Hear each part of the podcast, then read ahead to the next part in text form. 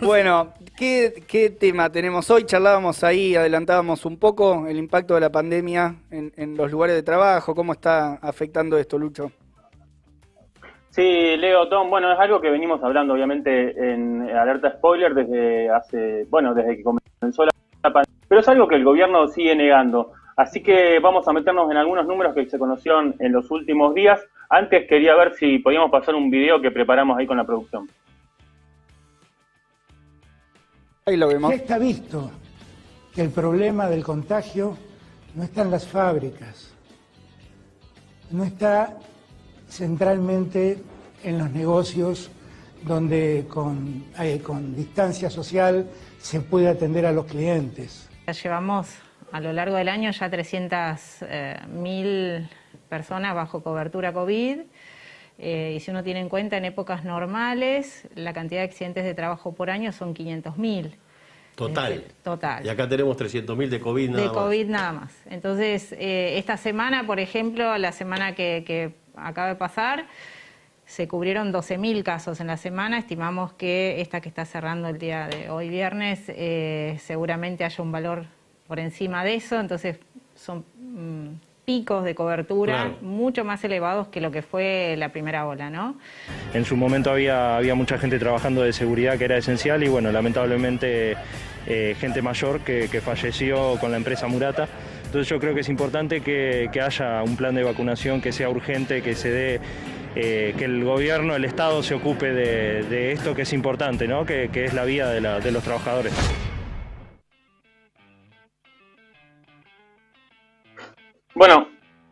¿Pudieron ver el video, Leo? Se, vio perfecto. Sí, muy, sí, muy buena la producción ahí haciendo el video junto a ti. Bueno, no, ahí era, bueno, Alberto Fernández, ya lo hemos escuchado incluso en alerta, negando el tema. Eh, una de las dirigentes de la Unión Argentina de ART, y que es la, las aseguradoras de riesgo de trabajo, y un trabajador ferroviario que de alguna manera terminaban este, planteando la realidad, ¿no? Y el problema son los datos que conocimos oficiales en los últimos días.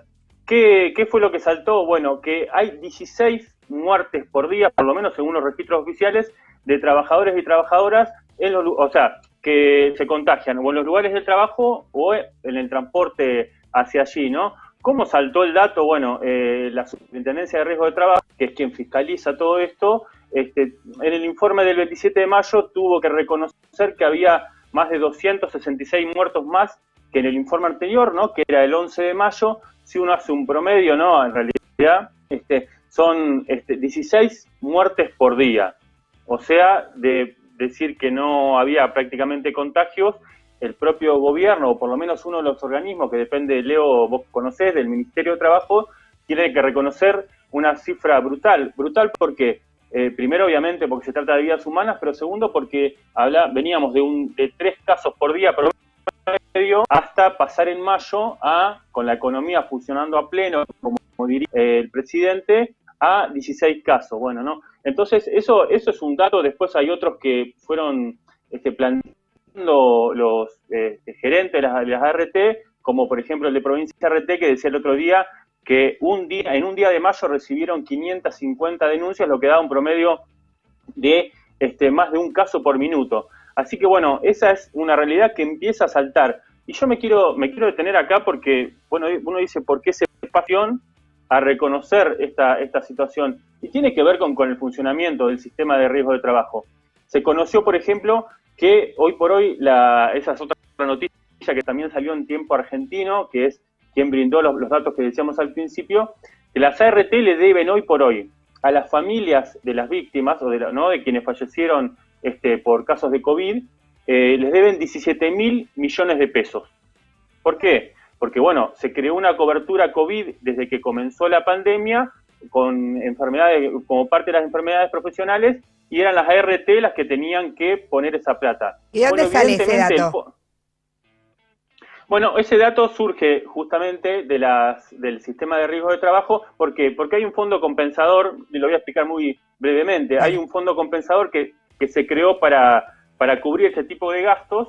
Y bueno, eh, obviamente con la cantidad de casos que pasaron eh, a ser, eh, por ejemplo, en, lo que va del 2021, ya hay 100.000 casos denunciados de trabajadores y trabajadoras contagiados en sus lugares así de laburo. entonces saltó que el fondo compensador que se había creado durante el menemismo, porque recordemos que la ley de ART viene del menemismo con pocas reformas, hizo que este, ese fondo compensador, que es de, ¿saben cuánto ponen cada eh, eh, empresario por trabajador? 60 centavos para cubrir. ese este es el aporte, ese es el aporte empresarial a la causa.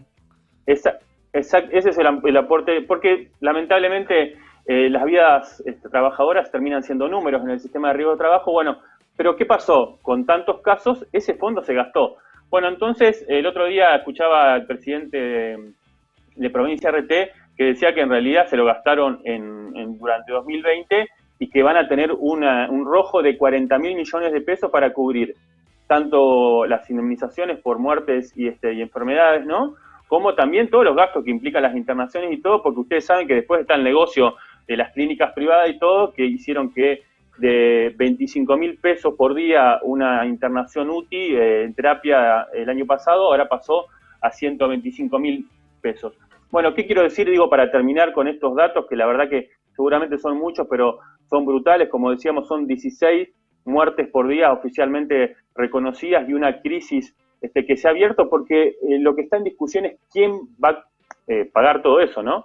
Las RT salieron a, a, plantear el número desconociendo de alguna manera, desmintiendo al gobierno, porque en el fondo hay una disputa por quién va a poner la plata para esta crisis sanitaria que obviamente se cobra muchas vidas trabajadoras. Claro, donde hubo también eh, ahí debate sobre, sobre el dinero, millones de pesos, o sea, no debate, pero que hubo ahí una transferencia de fondos importante, no, no tiene que ver con las ART, pero pero fue en el, en el terreno de las obras sociales. Ahí sí hubo, hubo plata que acordaron los sindicatos con el gobierno. Eh, fueron unos cuantos millones de pesos que, habían acordado en el, en el, terreno este, ¿no? También del impacto de la pandemia y todo, pero es evidente que con ese aporte que hizo el gobierno a las obras sociales, todo este aspecto que tiene que ver con la atención eh, de las enfermedades en el momento de, que los trabajadores están realizando su laburo y todo, como es una una RT y, complejizado enormemente por la pandemia, bueno, está generando este bache, este bache enorme que lo que entiendo, Lucho, es que hasta el momento no se sabe de dónde sacarían o tampoco hay mucho plan, digamos, de dónde, de dónde poner ese dinero. No, no, obviamente hay una disputa, obviamente las RT quiere que pongan el Estado, eh, las obras sociales reclaman que las hagan el fardo, obviamente es toda una burocracia para que te reconozcan los casos, porque otro de los problemas, Leo, eh, que, tiene que ver también con esto, es que eh, lo que estamos hablando son de una, de, a ver, de, números que seguramente están subregistrados. ¿Por qué? Lo venimos Primero porque es una burocracia difícil este, que, te puedan este, reconocer los casos.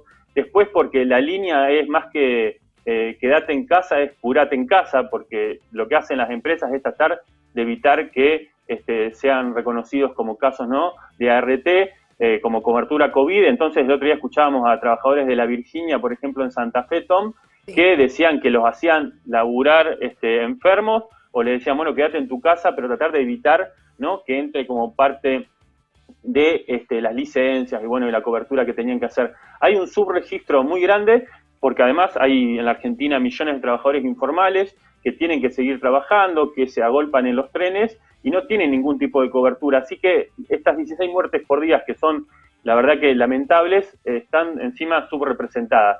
Pero además no son solo números, y eso era lo otro que quería decir, son personas, son vidas, son familias. El otro día la escuchábamos acá en Alerta, ¿no? A Mónica, la esposa de Gabriel, este trabajador del Banco Nación de Salta.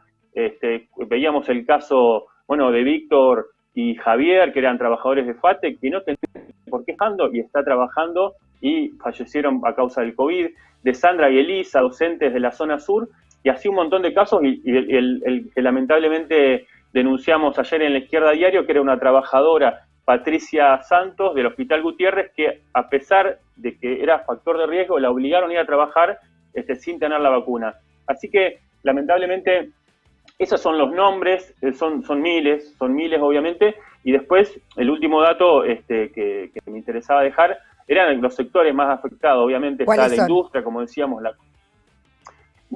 Bueno, la industria evidentemente ha crecido un montón porque en este momento está funcionando a pleno, este, y también, eh, bueno, los sectores, los sectores financieros, como veíamos el caso del Banco Nación de Salta y también la salud y los docentes. Hay hoy, hoy, en el día de hoy, la, Asociación de Enfermería dijo que son 203 las enfermeras muertas de que comenzó la pandemia. Este, y bueno, eh, se suman más de 600 trabajadores y trabajadoras de la salud reconocidos por el propio ministerio y eh, más de 115 docentes, así que son números lamentables que reflejan y desmienten este, la versión del gobierno, ¿no? Claro. Claro, y sobre las, sobre las responsabilidades en todo este tema, o sea, por un lado está, estaba lo que mencionabas de, de la CRT y, la, la, falta de, de, una idea de dónde van a sacar esa, esa plata para compensar eh, a las familias y también a los casos y a los gastos por, por tema COVID. Eh, pero después, respecto del, punto concreto de las muertes, digamos, eh, si hay que apuntar a responsables, ¿por dónde, por dónde lo ves, Lucho? Bueno, Leo, es lo que vienen planteando ustedes todos los días, ¿no? Que es que ahí están las responsabilidades del gobierno, que quiere que la economía funcione a pleno, están las responsabilidades empresarias, que no hacen cumplir los. También están interesados, obviamente, en que todo siga funcionando más allá de las vidas trabajadoras y de los sindicatos que no hacen absolutamente nada, ya lo hemos visto, este, bueno, salvo cuando son por este, las bases, ¿no? Acá la campaña de, vacunación, de vacunación perdón, ha sido un fracaso recién ahora se están empezando a vacunar y muchas de estas muertes de trabajadores esenciales y no esenciales podrían haber sido evitadas si hubiera habido un plan de vacunación. Así que esos son los responsables, pero no me quería eh, ir sin, eh, a ver, eh, eso son, es la, parte más este, lamentable de una tragedia evitable, pero también hay otra cosa que también venimos reflejando en, en este, la bronca que genera todas estas muertes, estos contagios, y las reacciones que, ha habido, ¿no? Desde el caravanazo de los trabajadores, justo ahí hablábamos de Mendoza en el bloque anterior, las docentes de Mendoza han hecho un caravanazo eh, para una presencialidad segura, hemos visto los paros este, en la ciudad de Buenos Aires, en provincia, hemos visto paros de trabajadores este, para que se respeten los protocolos, reclamos de los trabajadores ferroviarios, y bueno, como charlamos hace algunas semanas, el paro portuario y marítimo que de alguna manera puso en jaque este, al gobierno y el gobierno ahí se tuvo que sentar, pero sigue eh, atrasada el compromiso de vacunar a las trabajadoras y trabajadores esenciales, pero hay este, mucha bronca y esos, este, yo creo que el mejor homenaje a todos esos trabajadores que lamentaron la vida este, en la pandemia son esas luchas y como plantea el Frente de Izquierda, el reclamo por vacunas, el reclamo por licencias este, por vacunas para quienes tienen que ir a trabajar, licencias para quienes no tienen que ir a trabajar porque no son esenciales y protocolos en cada lugar de trabajo. Esa base de demandas de la movilización de la jornada unitaria que ayer Martín Prat ya anunciaba para este viernes, que comienza en el puente Puerredor y va a tener como uno de los reclamos el de vacunas, ¿no? Y todas. Ahí está. El viernes a las 8 de la mañana, entonces, en el puente Puerredor, la, la convocatoria. Gracias, Lucho, por la por la comunicación, por el tiempo. ¿Por qué echas? Y tenemos